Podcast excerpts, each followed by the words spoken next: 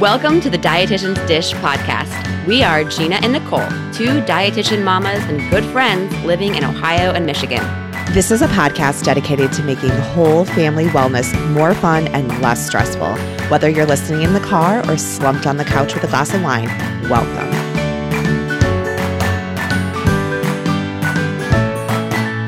Hi, everyone. Thanks for joining us. I'm Gina. And I'm Nicole.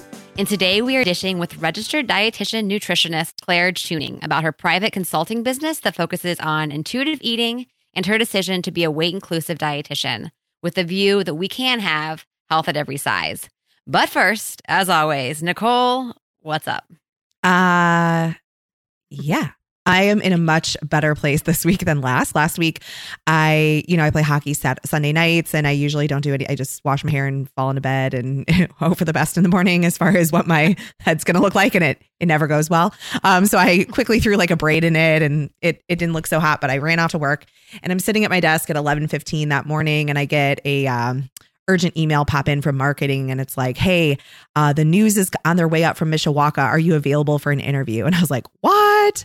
Um, and I run to the bathroom and I'm looking in the mirror going, this is this is a lost cause. I mean, there I have no tools, I have no heat. I'm like, all right, we're gonna roll with this. Like, it's fine. Nobody's gonna watch the news. Um, and so they interviewed me uh, right outside my office, which was great. They chose the lamest quote ever of the five or it was like 10 minutes maybe of content they had. Of course, it I hate that. Um, yes. But it was cool. I've never been on the news before. And a couple people that week like came up to me and they were like, I saw you on the news. Actually, a patient I had seen that morning called me in the afternoon and said, you didn't tell me you were going to, she like reamed me out. It was so funny. I was like, I didn't know that I was going to be on the news when you were here this morning. It, it all happened so quickly. Um, so that was Monday. I was on the news. And then Thursday was my big um, continuing medical education presentation. And so that was to an unknown number of medical providers within our health system, which our health mm-hmm. system is like 34,000 people. Um, Dang. Yeah. So I don't know how big the reach was there. Uh, but I was all good. I, you know, I told you I had been practicing, which is so unlike me. Mm-hmm. Um, the control, our control episode that, which is wildly popular. If anyone's looking to listen to one of our more popular episodes, uh, that episode is hotcakes right now. Uh-huh. And uh-huh. I started practicing, and then I was all good until like 11 a.m. Our presentation was at noon. And then the doctor who runs like the residency and ER and this big, amazing, like this attractive, successful doctor goes to shake my hand to like welcome us and he was so nice and i just my palms were like drenched. I was so uh-huh. embarrassed. He probably gets that a lot because it's it is it is yeah it's all it's intense. Uh but the yeah. presentation went really good. Um both of my bosses were there. It, it was great. It was like oh okay whew, done. Awesome. Um and then i moved on. I played hockey this weekend. I played three games within 16 hours had a bit of a break and then i had uh, my last game on sunday. It was and we got killed. We lost 11 to 0. Oh, jeez. Um, on Friday night. And then we turned around. We didn't leave the rink until like 11:30 and it's not appropriate to say where we went, but you can use your imagination. A bunch of guys and me. Mm-hmm. Mm, yep. So um oh.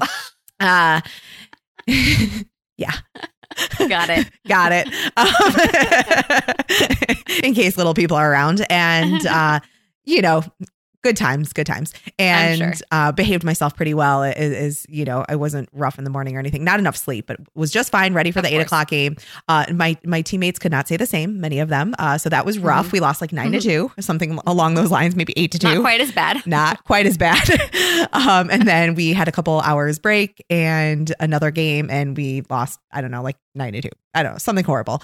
Okay. So we did mm. not proceed to play on Sunday. Um, it was it was rough, uh, but my legs and hips hurt in places that I didn't know possible. Um, oh, yeah. So I'm taking I'm taking today off from exercise. Today's it's Monday evening. So was that the four Advil that you showed in one of your Instagram stories? It was ibuprofen and yes, yeah, yes, that's Advil.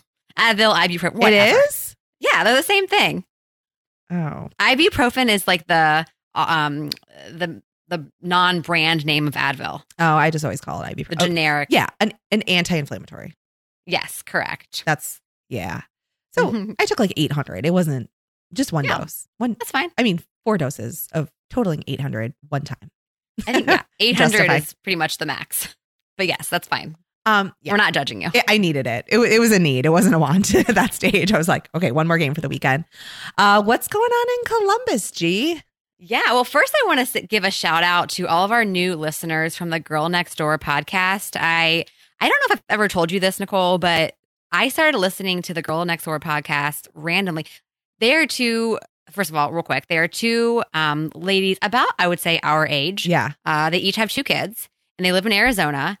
And you know, they have this podcast. I don't even, and it doesn't even. They don't necessarily have a, a specialty. They're not dietitians. They're not you know, chefs. They're not, eh, you know, they're stay at home moms, but they are just so smart and so witty and they just speak so well and they work so well together. And they also have their, have a lot of gigs going on on the side. So I shouldn't say they're just stay at home moms because first of all, that's a full time job in itself, but they don't, they don't have a, a job that they necessarily go to. They podcast, they do a lot of writing and they're just very calm to listen to and they're funny. And I just really love sitting down and listening to their podcast.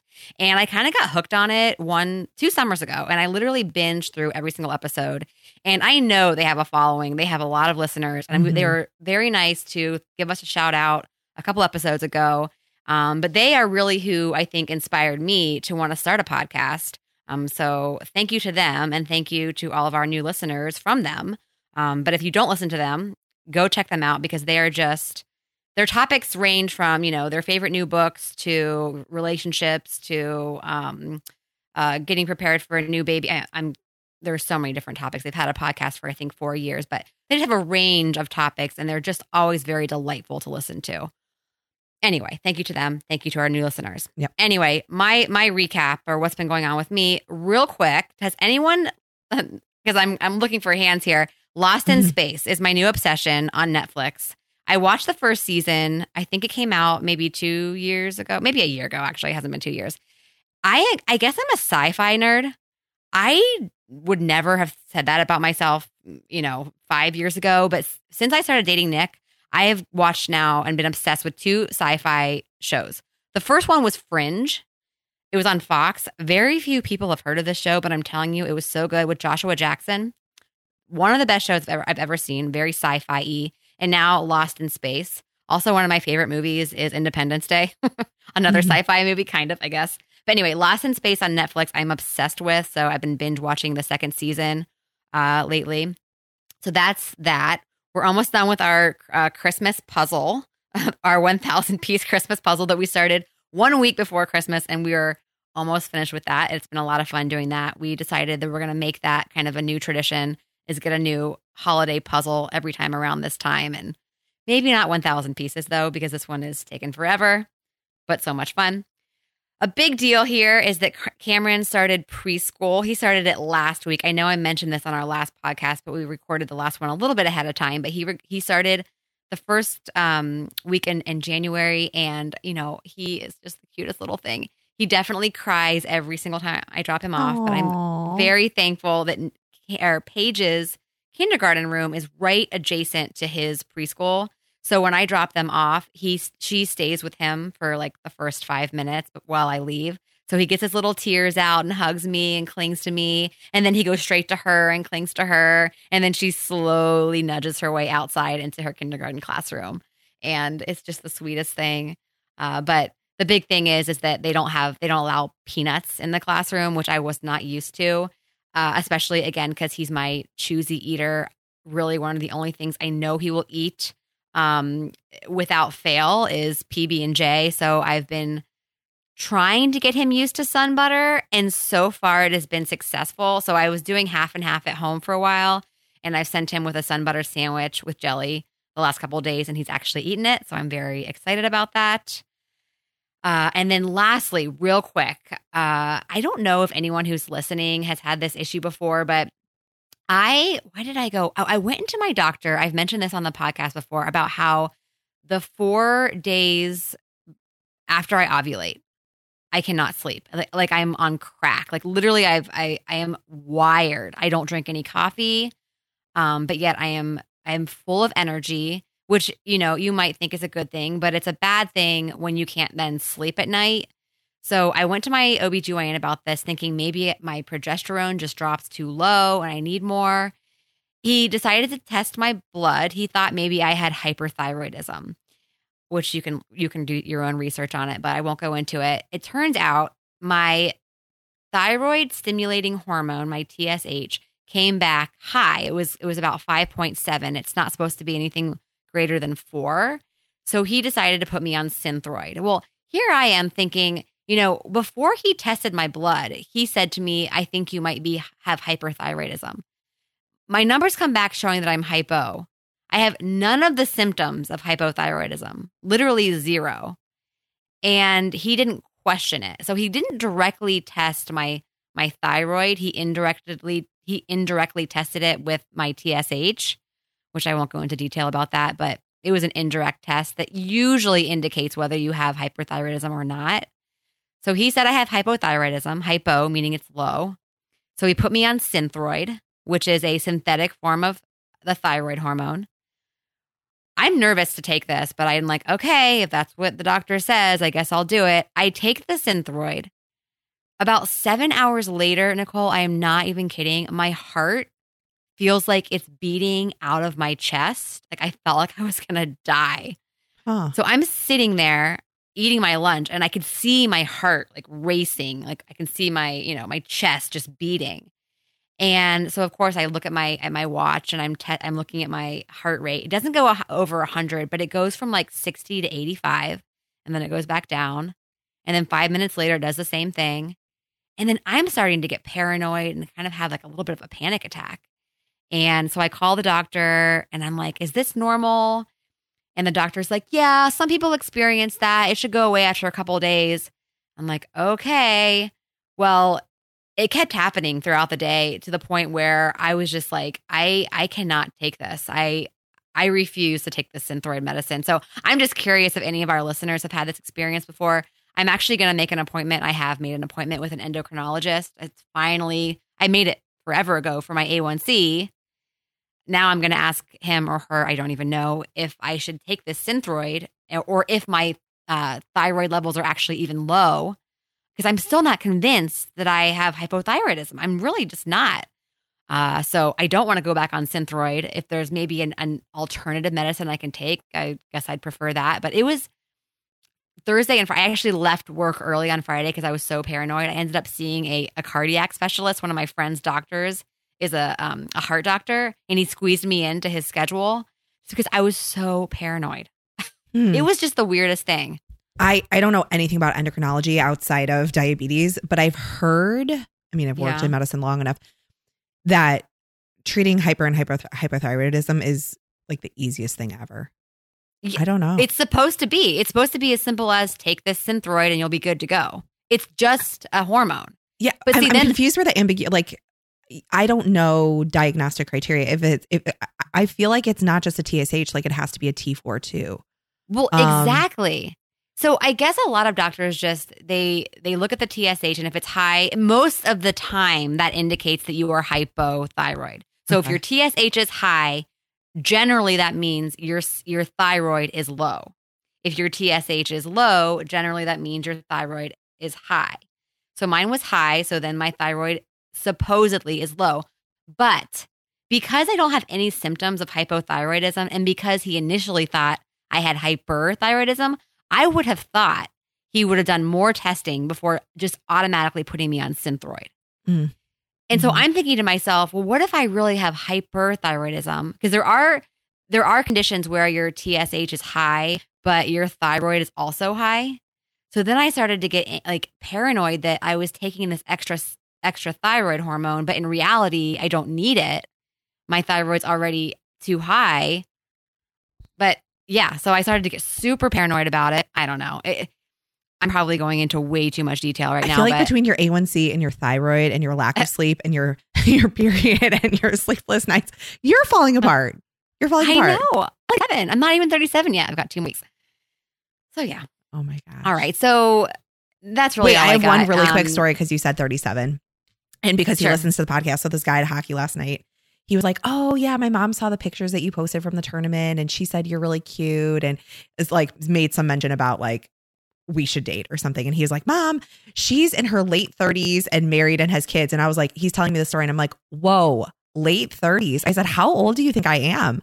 And he was like, like 37. And I was like, no, dude, I'm 34. And he was like, it's not that big of a difference. It's the same thing. I'm like, it really no, isn't. It is a big difference. Late No, 30s. it's not. It is. Hey, oh, so what are you saying? I'm that much older than you? Okay, I got carded this weekend. Just let just let me have my moment, okay, Gina. I was like, I'm not in my late 30s yet, okay?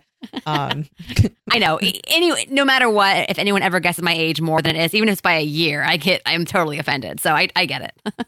yeah. It was But I, I guess but I'm you, getting a little sense- I mean, I almost have a I almost have an advanced maternal age uterus. It's just getting a little it's getting a little real for me. No, you do. Oh no, no, you're you're 34. That's right. I keep thinking 35. Yes. 30. Oops, I just I did the same thing. I'm almost over the hill, you know? Ah, no, I'm almost over the hill. No, because All 50 right. is over the hill. Okay, we digress. Sorry. Anyway. All right, so just a little introduction for our topic, and I'm I took this little blurb straight from the HAES community website. HAES standing for Health at Every Size, which is our topic for today. Um, and I'll again put the link in our show notes. So we've lost the war on obesity. Fighting fat hasn't made the fat go away, and being thinner, even if we knew how to successfully accomplish it, will not necessarily make us healthier or happier. The war on obesity has taken its toll. Extensive collateral damage has resulted. Food and body preoccupation, self hatred, eating disorders, discrimination, poor health, etc.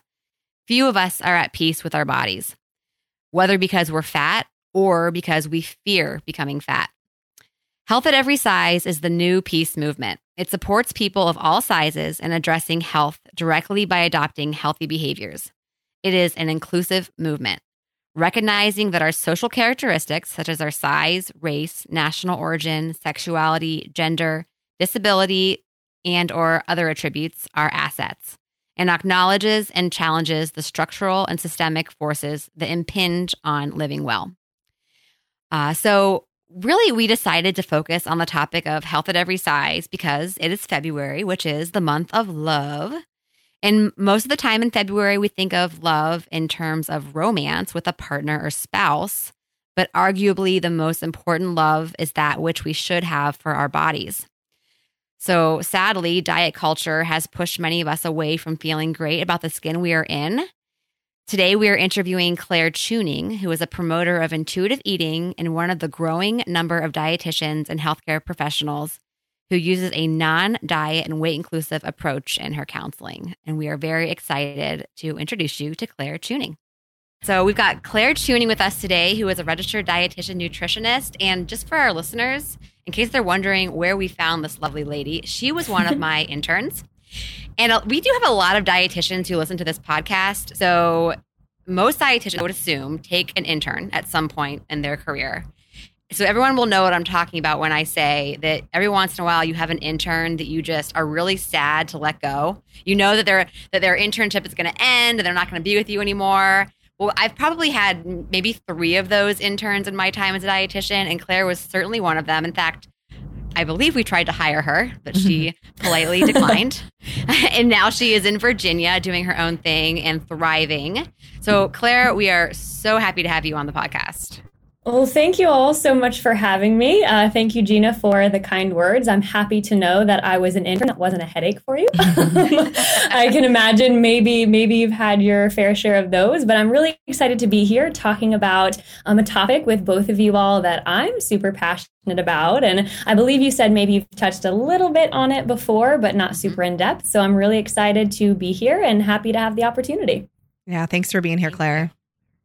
So we're just gonna kind of bounce back and forth with our with our questions, but obviously, you know, if there's any if you if there's anything that you think we're missing as far as questions, Claire, you just add whatever else you want, and I'm sure we'll kind of ad lib as we tend to do when we interview guests for the podcast. So Okay. Okay.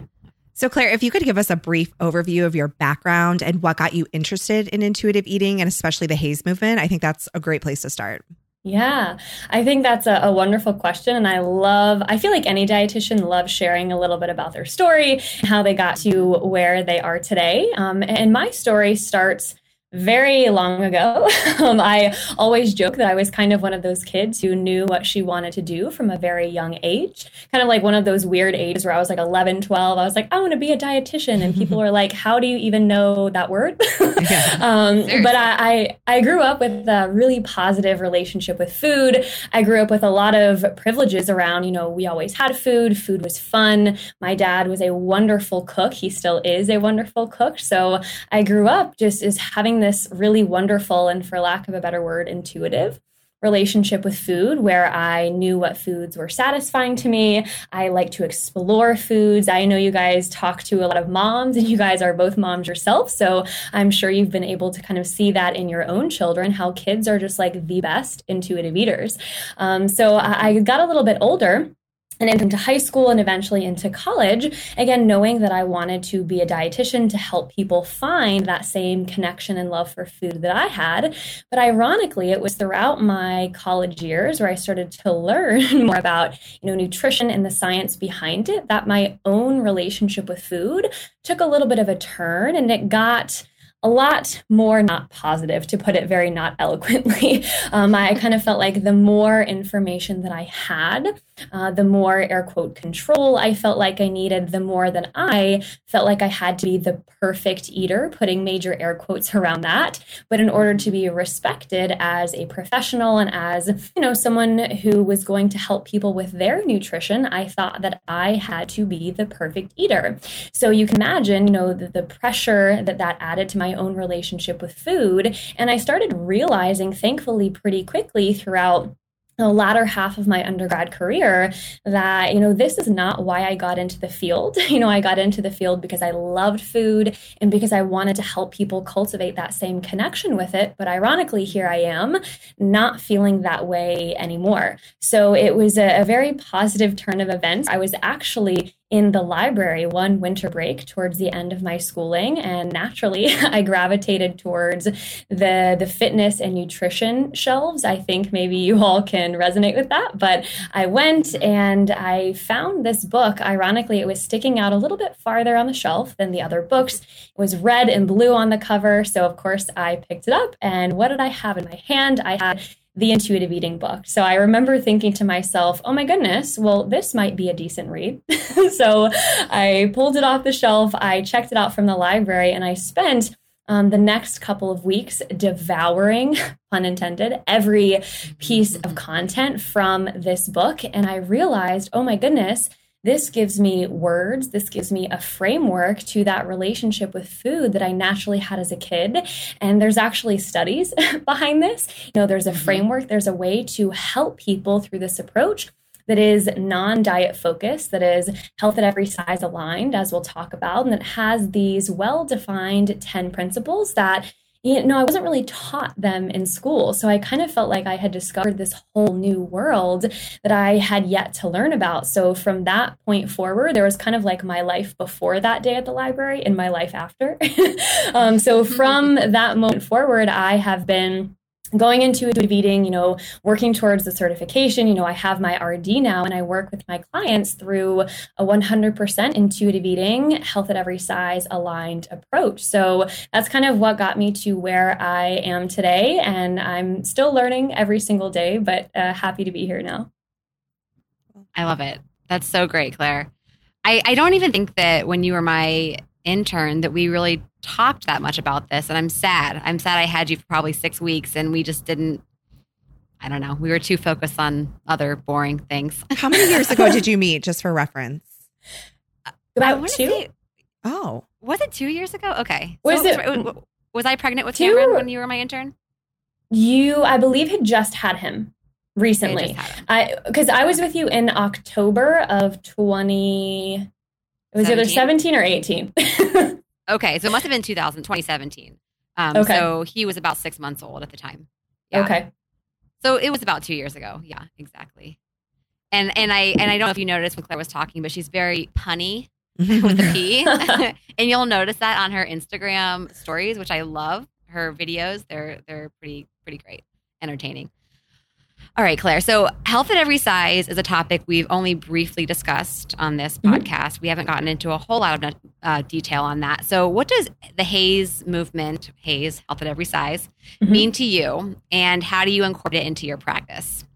Yeah, I, I think it's a great question. And I love that you clarified what what the HAES acronym stands for because I find a lot of people coming to me saying like, what is that? you know, mm-hmm. what is HAES? Because there are these, you know, four uppercase letters that we see all the time. And um, sometimes we fail to realize how much there is to it. So first and foremost, I like to say that HAES or health at every size is actually a trademark term for the Association for Size, Diversity, and Health, which I actually did not know until um, a little bit more recently within this past year. So um, it, it is really a movement that, even though it has health in the name, it's about way more than just health itself. So it's really rooted in many social justice principles, you know, talking about dignity and respect for all bodies, access to health care for all bodies, and most importantly, here, I will say equally as importantly, just working to move away from the weight centric model of healthcare. And what I mean by that is the model of healthcare, where, for example, someone goes in and they say, Oh my gosh, I'm having headaches all the time. And the doctor says, Oh, well, maybe you should lose weight, right? So, kind mm-hmm. of equating every little health problem, even if it's not in the slightest bit related to weight, we relate it back to weight and say, oh, well, if we just ate differently, moved more, you know, ate less, and we're all smaller, then our problems would be solved. So it's kind of getting away from that weight centric paradigm and really looking at health for all that it is, right? This multi-dimensional thing that is influenced by much more than just what we eat or what we don't eat or how we move. So that's kind of how I define um, health at every size. And I mentioned a couple of moments ago that it had those five well defined principles. And if I can be good on the spot here and remember them, I think it will service our conversation well to just kind of know what those are. Um, so the first one is weight inclusivity. And then we're talking about health enhancement, respectful care. Oh, what's the fourth one? Uh, eating for well being, and then life enhancing movement. So, when you're kind of asking, well, okay, what is this? And also, Claire, how do you incorporate it into your practice? Well, it's really kind of focusing on those five principles, right? How can we enhance our health? How can we treat, you know, every individual that walks in our door, or metaphorically speaking, for me, because I work online, so walks into my online space, how can I treat them with respect? You know, how can we talk about eating in a way that enhances our sense of well-being and you know eating for self-care as well as nourishment. And also how can we find a way to move that feels good in our bodies that isn't tied or it isn't coupled to well i have to change my body as a result? So um, for me personally in my online practice um, this looks a little bit different than what it might look for someone who's working in like an actual physical space where they invite people in um, oftentimes, you know, health at every size aligned practitioners do see people in person. Maybe they want to make sure that their office spaces are really accessible, meaning that they have seating that maybe doesn't have arms on the chairs so that people in all type size bodies can comfortably sit.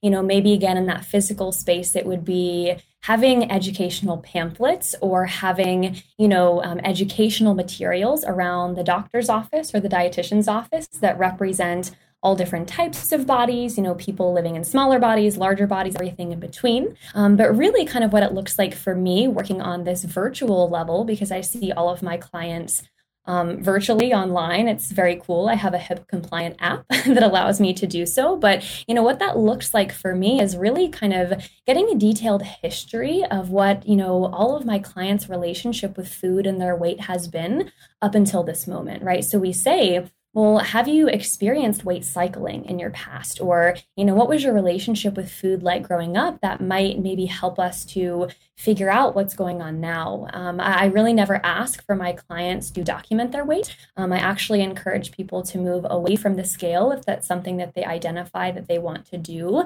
Um, so we're very much focused in on the well being and the behaviors rather than the weight itself. So hopefully that gives you a little bit of an idea of how I take those principles and work them in best I can to my everyday life and working with my clients as well. Mm-hmm. I'm over here like head bobbing. I'm like, yep, yep, yep, love it. Yeah. Um, uh, and Claire, I don't know if you, I, I don't know you like Gina, of course. Um, but I'm, I'm an overweight dietitian. And so this is something that is definitely um, close to my heart. Um, and so, what would you say to somebody who comes into your virtual office and describes a need or desire to lose weight? Yeah, that's a really great question because I honestly see this all the time. Um, I was actually having a conversation with a potential client earlier today, and I I love that people feel that they can be very open and honest. And they say, Claire, you know, I I know weight loss is not what you do, but I still have this desire, or that's still something that I think about often. And you know, when I have someone who comes to me with that that thought or that question, I really like to just validate that first and foremost. I say, you know, I I do not have your lived experiences. You are the expert in your own body. I don't know what it's like to live your life. So if you're coming to me saying that I have a desire to change my body, my first and foremost responsibility is to validate and not try to fix or say, oh, blah, blah, blah, but you don't have to, right? It's always just kind of honoring that lived experience of the client. Um, and then kind of depending on the client from there I will let them know because, as I said, uh, many people, when they do come to me, they know that, you know, the active pursuit of weight loss is not something that I help people do. Um, but I kind of just gauge how they might feel. I say, well, how might you feel if we held space? For conversations about weight, but what we focused on as a team was more focused on behavior. So, how might you feel if we work on, you know, incorporating a variety of foods that you have access to and that you enjoy? Or, you know, how might you feel if at the end of this journey you did feel more in control around food? Or, you know, we talked about moving your body in a way that felt good for you so that you know you could sleep better at night or you could have more energy to play around with your kids um, because kind of in parallel something that i often like to ask is i say okay well i'll validate your experience but you know what are you hoping that that weight loss might give you? Or what do you really want right? Because i'm sure something that you all can resonate with in working with clients yourself and having been in the field for longer than i have um, often there is an underlying motivation or an underlying goal that goes much deeper than the weight itself um, so I've had people say to me, well, I want to have more energy to play with my kids, like I said a few moments ago, or, you know, I want to feel more confident, or I want to think about food less, or I want to feel more in control around food. You know, whatever their underlying motivation might be, I say those are wonderful and I love all of those, but we can also find ways to do that in a more sustainable manner that will add, you know, value and enjoyment and satisfaction to your life where we don't have to be focusing exactly on weight and on weight loss. And then again, depending on the individual, this might be a point in time in our conversation where I share a little bit about the research of what we know to be true about dieting um, and the sustainability of you know the active pursuit of weight loss in the long term. You know but if it's someone who says well claire you know i respect that but i don't think we will be a good fit i say awesome. I can refer you to someone who might fit your needs better. Or if they say you know what? I love that and i would love to focus on behaviors then i say well here's how we do that. Um, so it's kind of just meeting them where they are at and showing them that you know your experiences are valid and there is another way, but I'm not here to try to convince you of anything. Does that make sense? Mm-hmm. Yeah, absolutely. And this next question, I feel like we are, you've pretty much already answered it, but maybe for those who are listening who still don't understand the concept completely, if someone does come into your virtual office and they're mm-hmm. clearly overweight and perhaps maybe even obese or morbidly obese with a BMI at that level, what approach do you take and do you ever talk about weight? I, I, I know the answer is no, but just yeah, yeah. Well, I think to to that last comment, um, I always tell my clients, you know, we hold space for this conversation, and no one is ever going to come to me and I say, oh my gosh, you mentioned weight, we can't talk about that, or you sure. know, that's off limits here. So um, I definitely make it known that we can talk about this, we can work through it. Um, our main focus, however, will not be again that active pursuit of weight loss. But um, kind of b- before I, I, answer that question fully, um, something that I love talking about actually, because this is something that I was definitely not educated on or taught in my schooling at, any point. And you know we might talk about this later that i hope that will be something that you know schooling can include in the future. But um, something that I, I, like to focus on is really I, I think any health at every size aligned practitioner whether they're a doctor or a dietitian or a therapist, um, we, we really like to move away from the terms, you know, obese or overweight because those terms inherently hold a lot of weight stigma and they can produce a lot of shame around one's bodies. And and what i find and what the research shows also is that you know when someone feels that high level of you know weight stigma either you know internally or coming from sources outside of themselves is they can actually delay medical care saying well you know i don't want to go to my dietitian today or i don't want to go to my doctor today because i know all they're going to talk about is my weight right or, or how um, my body is bad. So um, what i like to, to say in reference to people who might be living in larger bodies and you know want to make these shifts for their health um, that that's exactly what i say. I say you know someone living in a larger body or you know someone living in a smaller body right? Like using these very comparative terms um, and also the the last thing that I will add, just kind of about the BMI chart, since you mentioned that, you brought it up. This is something that I will shout it from the rooftops every day because I think it's so important. Um, but the the cutoffs for those ranges you were talking about, like the quote unquote underweight, you know, normal weight, overweight, all of those categories, the cutoffs for them changed in 1998 which I find very fascinating because, you know, there is a lot of, you know, research and talk out there to show that the, the BMI chart as a, a measure or an indicator of health is kind of a faulty one, but no one really ever talks about, hey, in 1998, which really isn't that long ago in the grand scheme of things, these cutoffs were changed. So, seemingly overnight, many people went from being quote unquote normal weight to quote unquote overweight um, yeah. without their bodies ever changing. So that's just kind of something that I love to educate on and say, you know, we don't have to use the, these terms that someone might feel really negatively towards, you know, by me saying that. And we can kind of say, no, we'll, we'll say someone living in a larger body. So, um, what I say to those individuals is kind of like I mentioned earlier, you know, um, I'm not here to tell you what you must focus on, but I'm here to advocate for you to say, hey, there is another way that might be more sustainable or supportive of all of your dimensions of health in the long run. Would you be interested in learning about that? And if the answer is yes, then it's again, okay, awesome. We will be a great fit. If the answer is no, then it's here. I can refer you to someone else who might suit your needs, you know, at this point in time a little bit better. Okay. I never, I, Nicole, did you know that the BMI uh, cutoffs changed in 1998? I really did not know that. I didn't. No. My favorite thing to reference about BMI is simply that morbidity and mortality are lowest between a BMI of 27 and 32. And yes. that can be very eye opening for people. So I like to say I'm going to live forever. No, I'm just kidding. Um, I'm totally kidding. I got to work on that. I got to sneak in some humor here. Um, Wouldn't we all love that? um, so here's here's where kind of my, this is the question that I am most most interested to learn about. And I think the yeah. reason Gina and I were, I don't want to say a little we wanted to be sure that we brought an expert in um, be, because of this very question, at least me. Um, and so here it is weight is listed as a risk factor for many diseases and conditions. How do you stray people away from focusing on weight when we know it plays an important res- role in disease prevention? Yeah. And and I think that question just there. I, I, understand why it's a big one because when I first learned about intuitive eating or, you know, this health at every size approach, that was less weight focused, that was initially what I thought of, right? Mm-hmm. It's kind of like this internal defense mechanism of, oh my gosh, everything I've ever been taught is about to be flipped on its head. I'm yeah. uncomfortable. I don't like this. How the heck do I handle it? Right. Um, so, so it, it's taken a while for me to dive into resources and learn from people who have also gone through this kind of shift in their practice to, you know, learn how to navigate this because, you know, the, the one critique that I hear most often uh, of health at every size is, oh, so you, you know, want everyone to just eat whatever, do whatever, and not be healthy. I'm like, well, not not necessarily, mm-hmm. um, but they always kind of draw it back to, but what about health, right? Or about what about what we know to be true about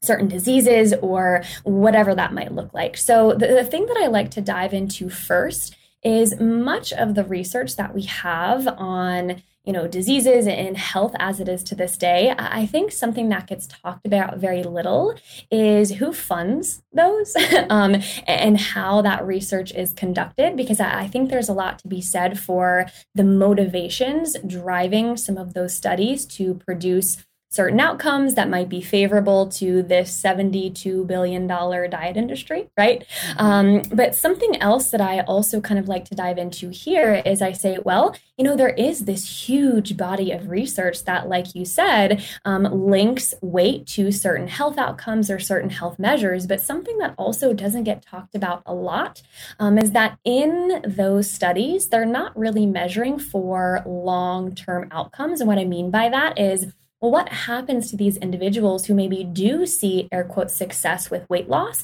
You know, what happens to them two to five years after that intervention?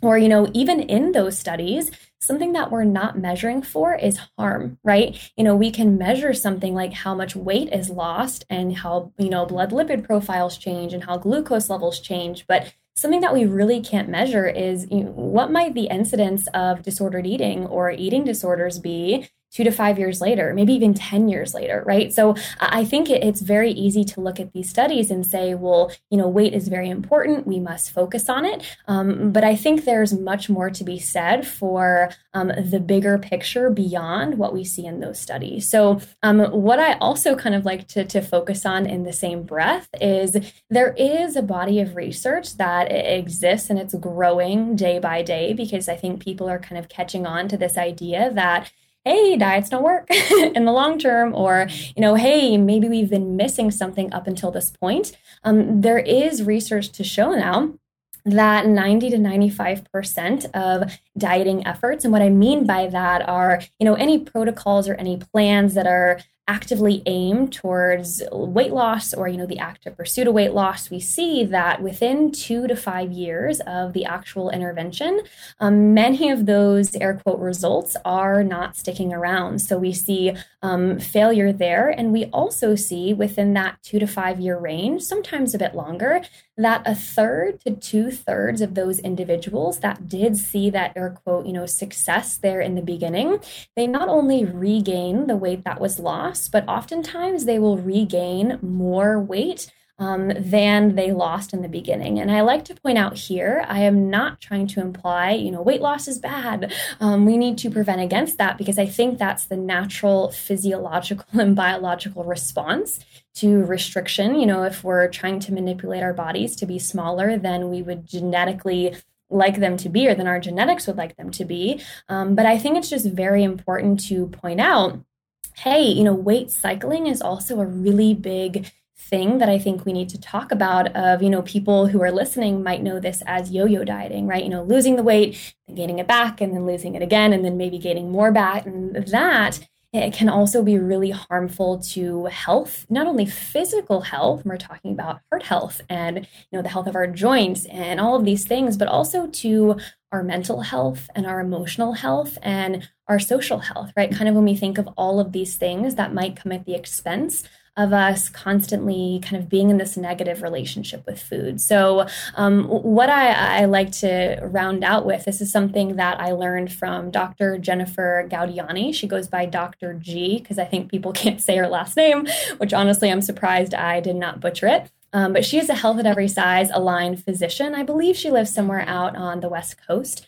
Um, and something that she said one time in a podcast that really, really struck me. And again, she's coming from the medical perspective, but she said something along the lines of, and this is not an exact quote, so I don't want to butcher it, but um, it was along the lines of, you know, there is this body of research research that exists to connect weight to certain health outcomes. And you know we can't outright deny everything all the time everywhere um, without looking a bit deeper. However when we know that the active pursuit of weight loss or dieting is also ineffective in the long run and it contributes more harm and more ill health outcomes also, then, you know, maybe it's time to shift the talk to, well, what behaviors do we know to be health promoting and how can we focus more on those, right? Cessation of smoking or you know drinking alcohol in moderation or being inclusive of a variety of nutrient dense and fun foods right? All of these things are moving our body in a way that feels good. So how can we focus on those behaviors that we do know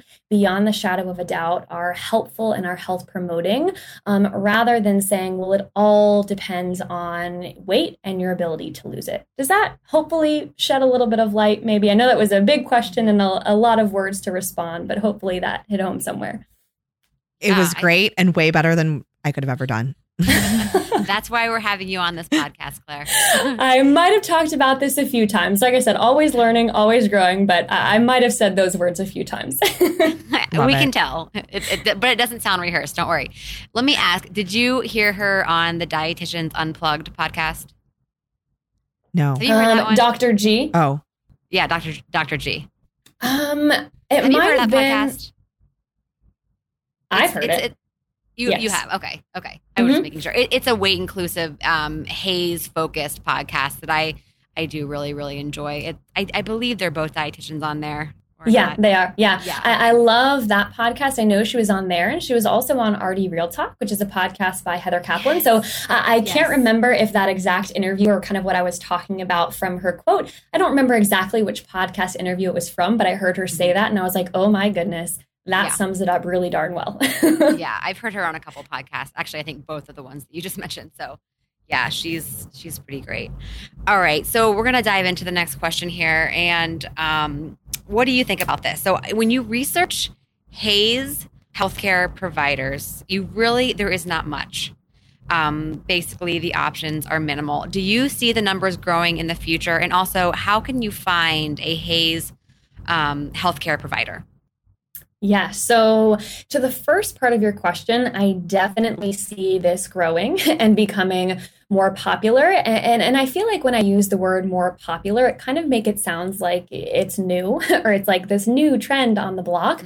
Actually, it's been around for quite a long time. I believe way longer than I have even been alive. um, but I, and I think it's kind of coming into this point in time and this time in history where, like I said a couple of moments ago, people are realizing, oh my goodness, what have we been missing? or, you know, there's this whole other side to health that maybe in this weight centric model we've been um, excluding or we haven't been focusing on enough. So I definitely see it growing and it makes me excited. Um, I even get messages from people who are in nutrition school. I'm sure you guys get this all the time who are, are in the place that I was in not so long ago. And they say, you know, I'm so interested in this. Where do I learn more? Or I've even had some people tell me, oh my goodness, we're talking about this in my classes. I'm like, thank goodness. Like, Yes, thank goodness great. that they're adding that in somewhere. But to, to answer the second part, of your question, I I know there is a place where you can go and find a list. I do not want to misspeak and send people to the wrong place, but where I'm 90 or 95% sure that there is some sort of list, um, if not somewhere on this website that will link you to the place that does have the list. Um, a, a few moments ago, or at the beginning of our episode, I mentioned that HAES is a trademark term. Um, so I believe if you go to the website of this organization, which is the Association for Size, Diversity, and Health, um, they will have so much more information than we would ever have the time to discuss about, you know, what HAES is. Again, I believe they have a list of um, HAES providers there. If they don't, I guarantee you there's a resource somewhere on there that will point you in that right direction. Um, but that's kind of where I would send people, as well as you know, social media is a really great place. If, if you go to someone's account or their website and they have HAES with a little R mark next to it, I would like to believe that they are practicing in that HAES aligned approach and that they would be a, a trustworthy source, especially if they're coming with a recommendation, a recommendation from someone who you might know. Okay. Okay. Great. I will. I will look into that.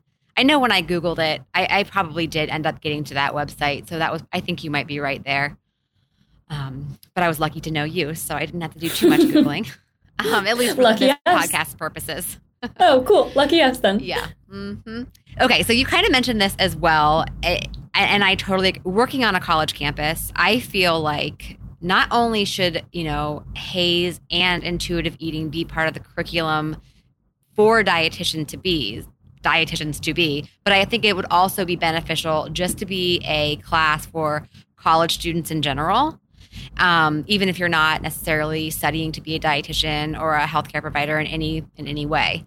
I just think it should be one of the what do they call it? Um, a uh, Like a required course or something like that. or a um, what are the extra classes that you can take like geography and geology? electives. Oh, like a gen ed. Thank Yeah. you, electives. Correct. Yeah, I, I think it should be an elective for all college um, students um, that they can choose to take or not.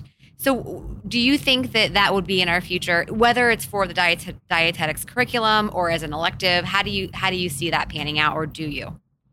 I sure hope so. yeah, I know I, you, can't I, really, you probably can't really answer this question, but I mean, no, yeah, I, I, I sure hope so, and I really kind of going back to my own personal story. I feel like um, I know this from personal experience and also from the experience of working with many of my clients um, who are future dietitians who say, hey, you know, I, I've gotten into this nutrition schooling and I feel like it has either contributed to my disordered relationship with food mm-hmm. or it's caused it or, you know, it's made it worse, whatever it might be. I think, it, you know, if we had some sort of just education in undergrad or you know, maybe it's an elective as you're talking about where it's like, hey, here's this other approach that has been around for a long while. Here's what it means. Here's how you can use this in your work with clients. I think it would be helpful for not only kind of the ripple effect of the people that those students might engage with in the future, but it also yeah. would be really helpful for just helping our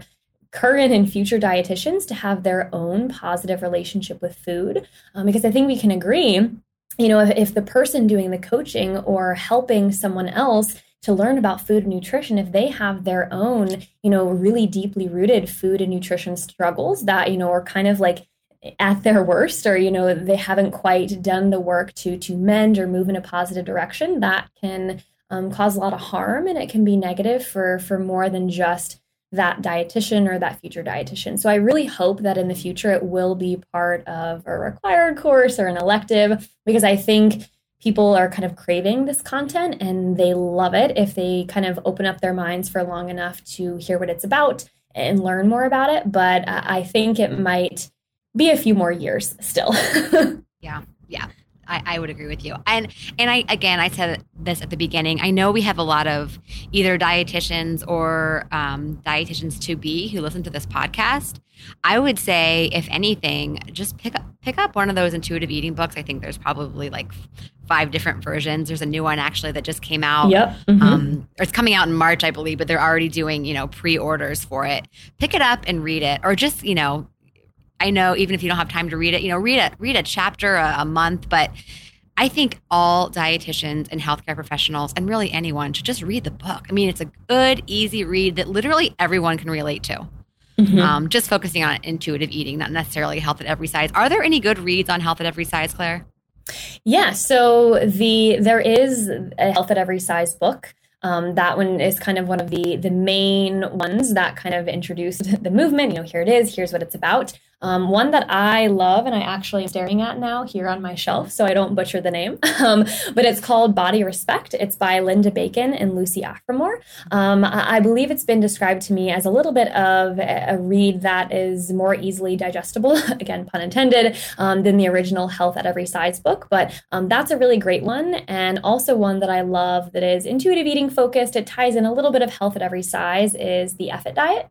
Um, and then the newest one that came out that does a really, really beautiful job of going into the history of diet culture and how you know all of that kind of influenced the the world that we live in today uh, as far as you know food and, and, body and nutrition is concerned.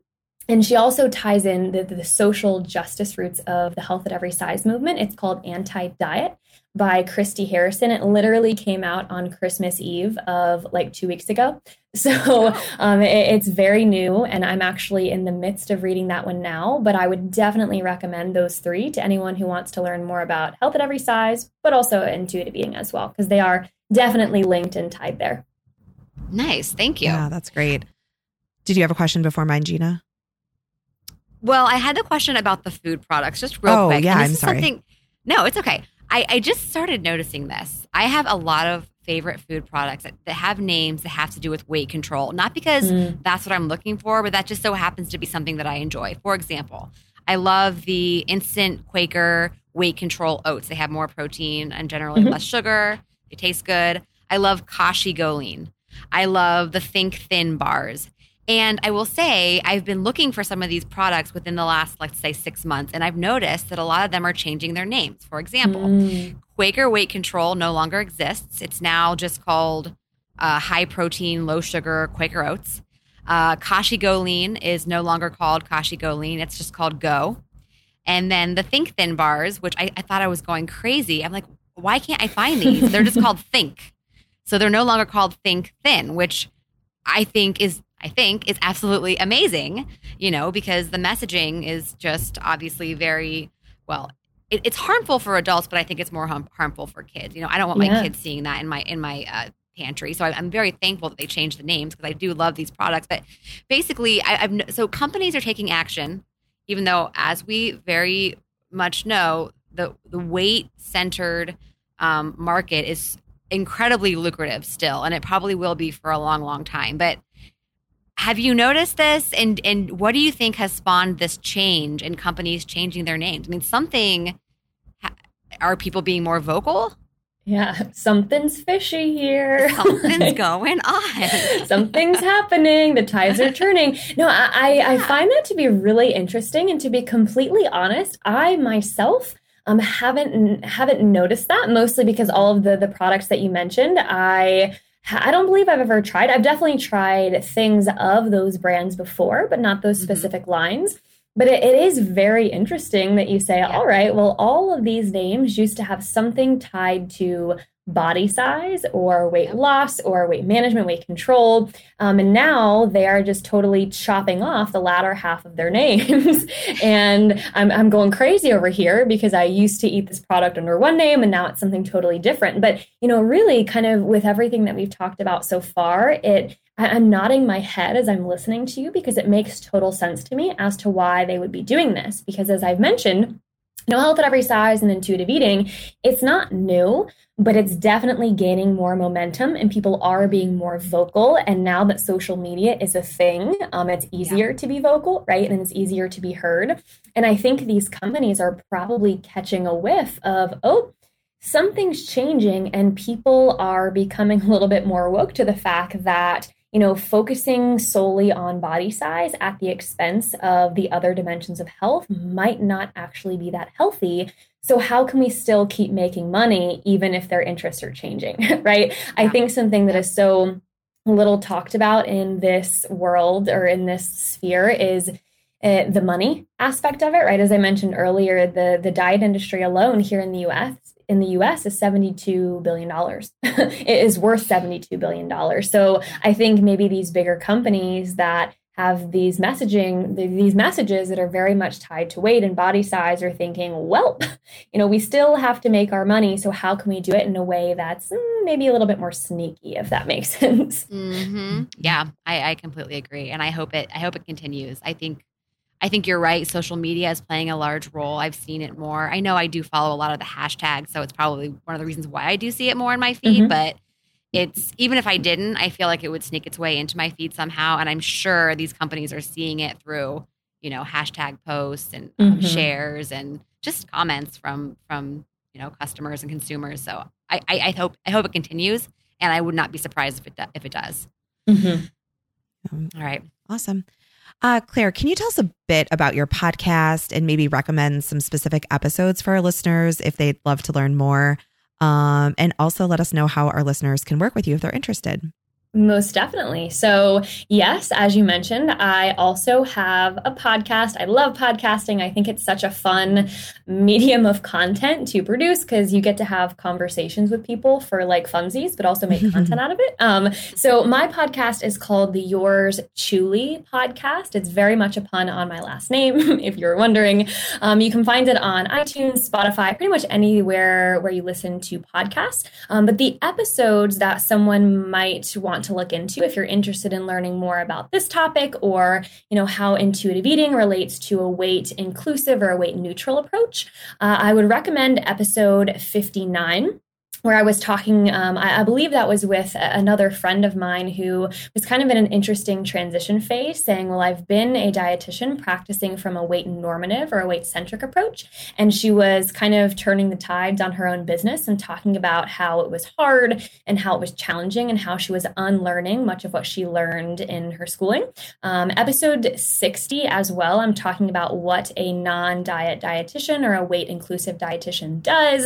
That is a solo episode with me. And then episode 68 I have another Health at Every Size aligned dietitian who shares a lot of really incredible information about the movement and how she also works to support it. So um, 59, 60, and 68. And then lastly, if you want to find me or connect with me, the number one place to do so is definitely Instagram. Um, I'm just there under my name at Claire Chewning. I also have a free private Facebook community. I post there daily. I do live videos on everything that we talked about today, plus some.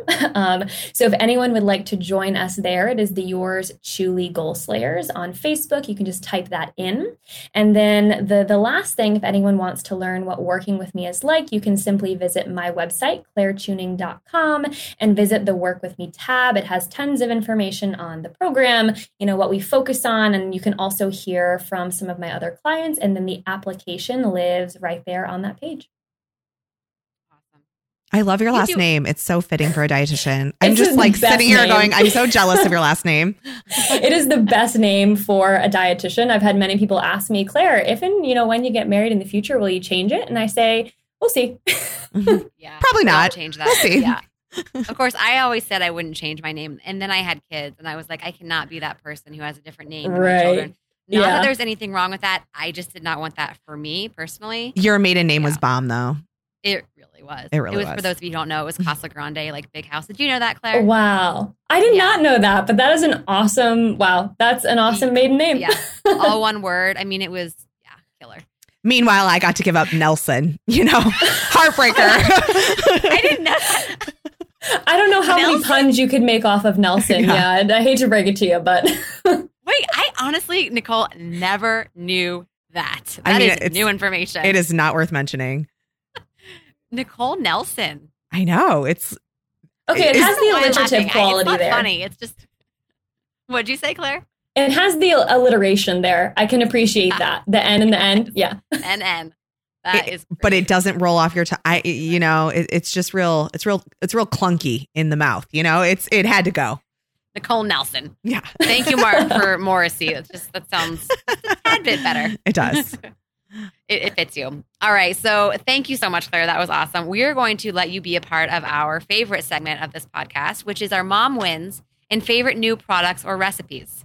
Okay. And Claire, I did you want to go first? I did warn you about this, so hopefully you've got something prepared. I would love, since I want to be a little bit more familiar with how this rolls, I would love if maybe okay. one or both of you went, and then I can like sandwich in if that's okay. yeah. Okay. Cool. I got simple. one. I got one. Okay. Go ahead. Um, you know, we were talking about our New Year's goals, and my update on my vegetables and just being more creative with them was basically like in progress. So I'm I'm up in my game, and we I took a head of cauliflower the other night and I threw it in a Ziploc bag, drizzled some olive oil over it, and then drizzled some like buffalo sauce over it, and then a mm-hmm. little bit of um, breadcrumbs. Toss, toss, toss, and threw it in the oven. I I, I got to write it out. I don't remember like as long as it took. Um, and the reason I did this was one vegetables and two. Um, my youngest Piper at three went out somewhat recently with um one of the babysitters for I don't know to eat a meal. I don't remember the details, but she had ordered cauli bites at a restaurant and she said that Piper just ate them up. And so basically, Piper's favorite food is also ranch dressing. So I'm trying to figure out a way that we can, you know, just get a little bit of a, a healthier uh, take on that because she would just like lick it off her plate if she could. Um, but they turned out really, really good. So I'm going to turn that into a recipe, blog about it, and include it in the show notes by the time we post this episode. Okay, so currently my mouth is watering from thinking about hot Same. sauce. Anyone else? Okay. yeah. Let me ask: Did your kids? Did you say that they tried it? Did they did they eat it? Um, because I don't know that my kids would do the spicy hot sauce. So I I okay. I'm embarrassed to say I don't recall, and I, don't mean, know I that I really but... care because I ate it all myself. Um, of course, like FODMAPs. I couldn't oh, do the cauliflower, but I know. Yeah, Mark and I were like, "Oh, more for us." right, I know. I, that does sound really, really good, and I always want to buy cauliflower for my kids because I think they would like it. But then I'm always like, well, if they don't like it, I'm not going to eat it. As much as I love, love cauliflower, I can only have probably two pieces before it's, you know, overkill for me. And it's sleeping in the basement for Gina. I was going to say before you're farting nonstop for the next 48 hours. Yeah. You got it. Yep. Um, Okay, so this is how it usually goes down, Claire. Nicole will say something that she makes, like a recipe, something really creative and cool. And then I have a favorite product because, because I'm just not Nicole. Because we are different So- people, Gina. We are de- definitely different people, especially in the kitchen. Um, I do love to cook, but I also love a good um, processed food that is simple and easy for my children. And this is a lightly processed food. It is basic cheese ravioli, and I'm not talking the canned Chef Boyardee. Uh, this is actually from Aldi. They have just a simple frozen ravioli with cheese. It, it's it's a very short ingredient list, very basic.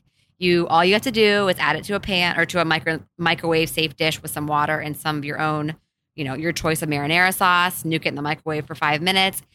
My children devour this stuff, and it the nutritionals are actually quite decent. A good amount of, of uh, protein in there, which my kids I feel like don't get enough of, and they just love it. You know, we'll put a little bit of Parmesan cheese on there, a little bit of fresh pepper. They absolutely love it. And today Cameron ate his with probably a whole cup of broccoli, which I am telling you, and Claire, I'll just update you on this kid, um, Uh-huh. uh, Cameron, my second, who was, I guess, more like eight months when you started your internship, Yep. is the most choosy eater. Um, but I'm trying the intuitive eating approach to keep him an intuitive eater as you know, as he Uh-huh. grows. I'm not pushing things on him, but I, I feel like my patience is finally, um, is is f- finally what's the word? Uh, my patience is finally. What am I trying to say? Like wearing thin or no, no, no. It's it's upping? good. Oh, I can't. I'm. It's too late. I'm. Looking, you're more I'm thinking about The tolerant of his Bachelor. choosiness.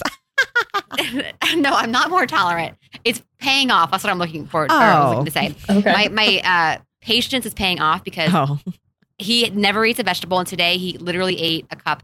But I also think it has to do with the fact that he is going to a different school, Mm. and not to throw my sitter under the bus, but I'm pretty sure that she overfed him like the last two years that he's been there because he never ate dinner. All of a sudden, he's eating dinner, and I'm like, why is that? And I think it's because he's not getting fed a bunch of snacks in the middle of the school day. So he comes home and he actually has an appetite to eat, which is like hallelujah. So he ate a whole cup of uh, broccoli today. Uh, I was very proud. But yes, Aldi's frozen cheese ravioli, very simple meal.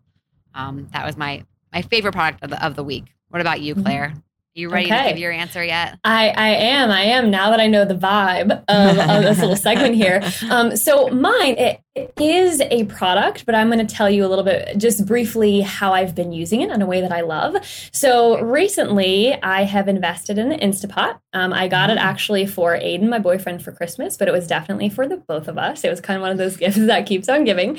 And in the past couple of weeks, uh, on the weekend, we have made a soup for the rest of the week. And something that I didn't really realize about the Instapot until recently is there's really nothing Insta about it, if I'm being honest. Um, other than the fact that, Agreed. you know, I guess it, it, you can set it and forget it and it does its thing, but I didn't realize there was a warm up time in addition to the cook time. Um, so that's something where it, it, it was a little bit underwhelming as far as the expectations that I had, but um, I love making a really quick and easy, simple soup. I'm a big Trader Joe's fan.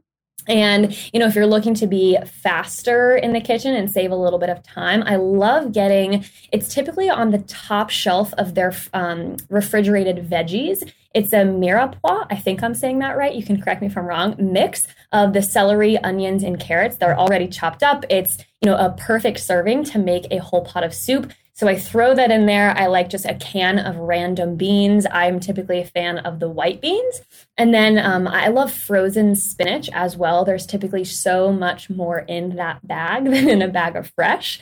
And then just, you know, you can do a chicken, a chicken stock, just anything really that you have in the fridge or in the cabinet. I love making that in the Instapot at the beginning of the week, especially as it is still cold outside. It's probably colder where you all live than where I live. Um, just to kind of have that throughout the, the rest of the week in a way that doesn't really require a lot of prep.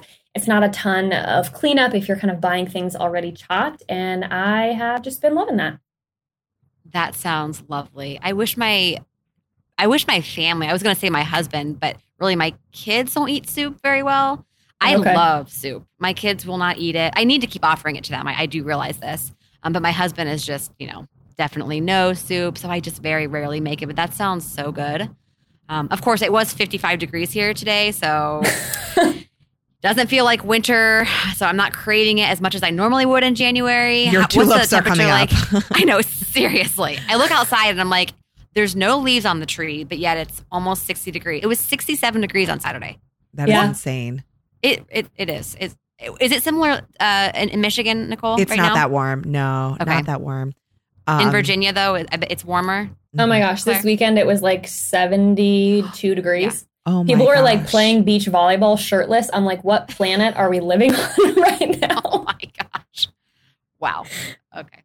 That's. I yeah, just quickly want to say thank you for your Instapot um feedback. Like you're Yes. you're real because I have been on the fence about purchasing one because and I just I haven't pulled the trigger and your story makes me glad that I haven't. Yeah. But you It's know, I a- will say. Go ahead, Claire. No, well, I was just going to say it's a, it's a good tool to have, and I do enjoy it, and it does cook things very well. It just, I feel like uh, the expectation that I had for it was not quite met because I was literally expecting it to make my food in like five minutes, but apparently that is not how it works. And it was gonna like chop it and do all that too, right? Like It was gonna plate it for me, Yep, like- yep, yep. I mean, that's what that's what uh, Pinterest makes it seem like. It's like you need this thing. It basically makes dinner for you, and I'm like, okay, okay, yep, yep, I need it. And then I'm reading the recipes, going, yeah, I mean, that doesn't seem to be the case at all whatsoever. So Yeah, Yeah. I, I definitely use my slow cooker more often than my. I don't even have the Instapot. I have a pressure cooker. It's the exact same thing. yeah, Um, but I definitely use my my slow cooker more often. But when I do use my Instapot or my pressure cooker, I do really enjoy what is made, and it's sure it's it does it doesn't take five minutes, but twenty minutes, and that's psh, I'm happy with that. All right, so we're going to go ahead and read a review, and this is from Brooke Miller from one of my favorite podcasts, which you were on, Claire, Yes. the Diet Riot podcast. I was gonna actually say, I know to them. Mhm. yeah, yeah, they are pretty hilarious. They and a, a, an amazing intuitive eating, HAES inclusive type podcast, and they're just really funny and uh, just kind of a good uh, break, good good way to kind of break up your day if you're if you're bored at work or if you need something to do. Um, doing some house cleaning, you can listen to our podcast and then follow it with a Diet Riot podcast. So they say, and then of course with, with Claire's, we have been enjoying your topics and guests. We really loved your guest on sleep training, which is must, much needed for us right now because they both have two basically newborns. And also the episode on CBD and cannabis, living in Denver. This was super interesting for us. Thanks for sharing some interesting topics for fellow mom and RDs. So thank you so much for that. All right. So coming up on February 9th, we will be dishing about relationships. What challenges have we faced in our marriage and what our strengths, what are our strengths as a couple? And also a little about love languages. And I would say before you listen to that episode, I would highly recommend that you take the love languages uh, quiz just so you can kind of get a better understanding on what the love languages are. Until then, keep in touch with us on social media at Dietitian's Dish Podcast on both Facebook and Instagram. And check out all of our episodes and show notes on our website, dietitiansdishpodcast.com. Also, please tell your friends about us. They can find us on numerous outlets such as Overcast, iTunes, Stitcher, Spotify, and Pocket Cast. And if you listen on iTunes, be sure to leave us a review. We promise it only takes a few seconds. And you don't even have to write anything, just fill out the stars. All right, until next time, be well. And Claire, thank you again so much for coming on our podcast. yes, thanks, Yes. Claire. Thank you so much for having me. All right, care. bye bye. Bye. Thank you for listening for the podcast. Bye bye.